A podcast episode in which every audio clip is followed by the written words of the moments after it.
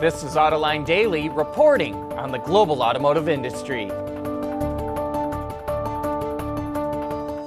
Hi, I'm Sean McElroy. It's February 11th of 2019. Now the news. Well, all of a sudden, Jaguar Land Rover is in trouble, and it all has to do with a big slump in China. Last quarter, JLR sales in China plummeted 47%. Interestingly, JLR says that's because the Chinese government is boosting support for state owned companies, while JLR sales come primarily from private entrepreneurs, and the growth of private companies is dropping.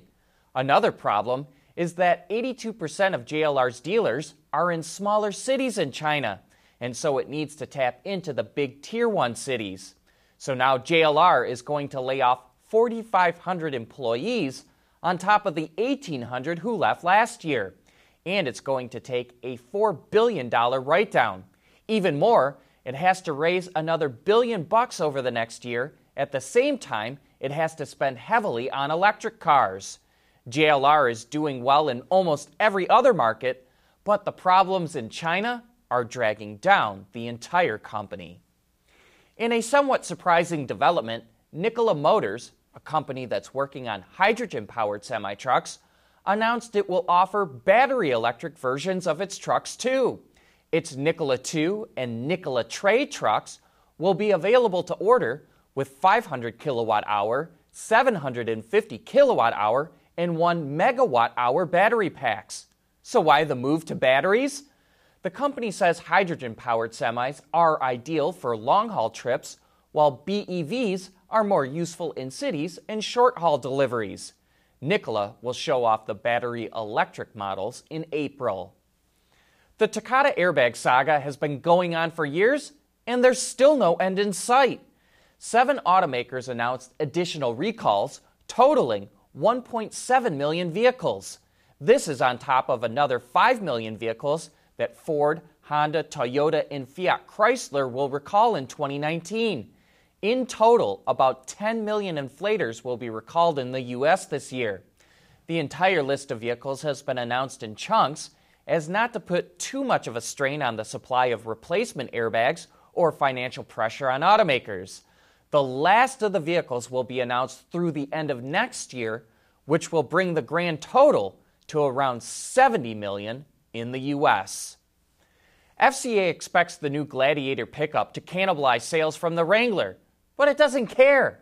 We'll explain why right after this. AutoLine Daily is brought to you by Bridgestone Tires, your journey, our passion. Dow Automotive Systems, advanced materials that deliver better results, and by ExxonMobil. If the Jeep brand is missing anything from its lineup, it's a three row utility vehicle. We've reported Jeep will get the Ram based Wagoneer, but could it add another three row as well? We spotted the automaker testing the seven passenger Jeep Grand Commander in Michigan over the weekend. The vehicle is currently sold in China, but we're not so sure it would make sense in the Jeep lineup. It's built on a modified version of the same platform that underpinned the Dodge Dart and Chrysler 200, meaning it might not be able to live up to Jeep's off road heritage. We've seen rumors the Grand Commander could be sold as a Chrysler in North America, and this spotting would add fuel to that speculation. And speaking of Jeep, it knows the Gladiator is going to eat into sales of the Wrangler since the Gladiator is based on the Wrangler. In fact, it fully expects the Gladiator to siphon off 10 to 15% of sales of the Wrangler. Moreover, production of the Wrangler will temporarily stop in the second quarter this year as they make changes in the assembly plant to build a plug in hybrid version of the Wrangler, which will go on sale early next year.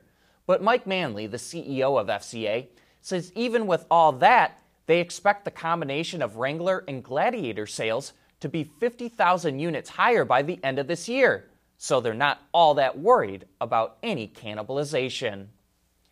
Police departments face an increasing problem of people crashing into patrol cars parked at the side of the highway after pulling over a speeder or investigating an accident.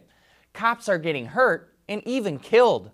So Ford is now installing an X-shaped crossmember in the rear of the Explorer Police Interceptor that adds 160 pounds of steel, While all vehicles have to meet a federal standard for protection in a 50 mile an hour rear end collision, the X frame bumps that up to 75 miles per hour. So, we here at Autoline want to remind everyone that when you see a patrol car on the side of the road, move over a lane, or if you can't do that, slow down. There's a flood of electric cars coming to the market, but there's also a problem with them. No one knows how to recycle the batteries. That's coming up next. 2.4%. That's how much air pressure the average tire loses in a month, and it can make a big difference. Visit ButylRubber.com to see how ExxonMobil's Halo Butyl technology keeps tires inflated longer. Strength from the inside out. Automakers and governments around the world are going all in with electric vehicles. While they will be greener in the long run than internal combustion engines, there's still an issue about recycling the batteries. No one knows how to truly reuse the materials.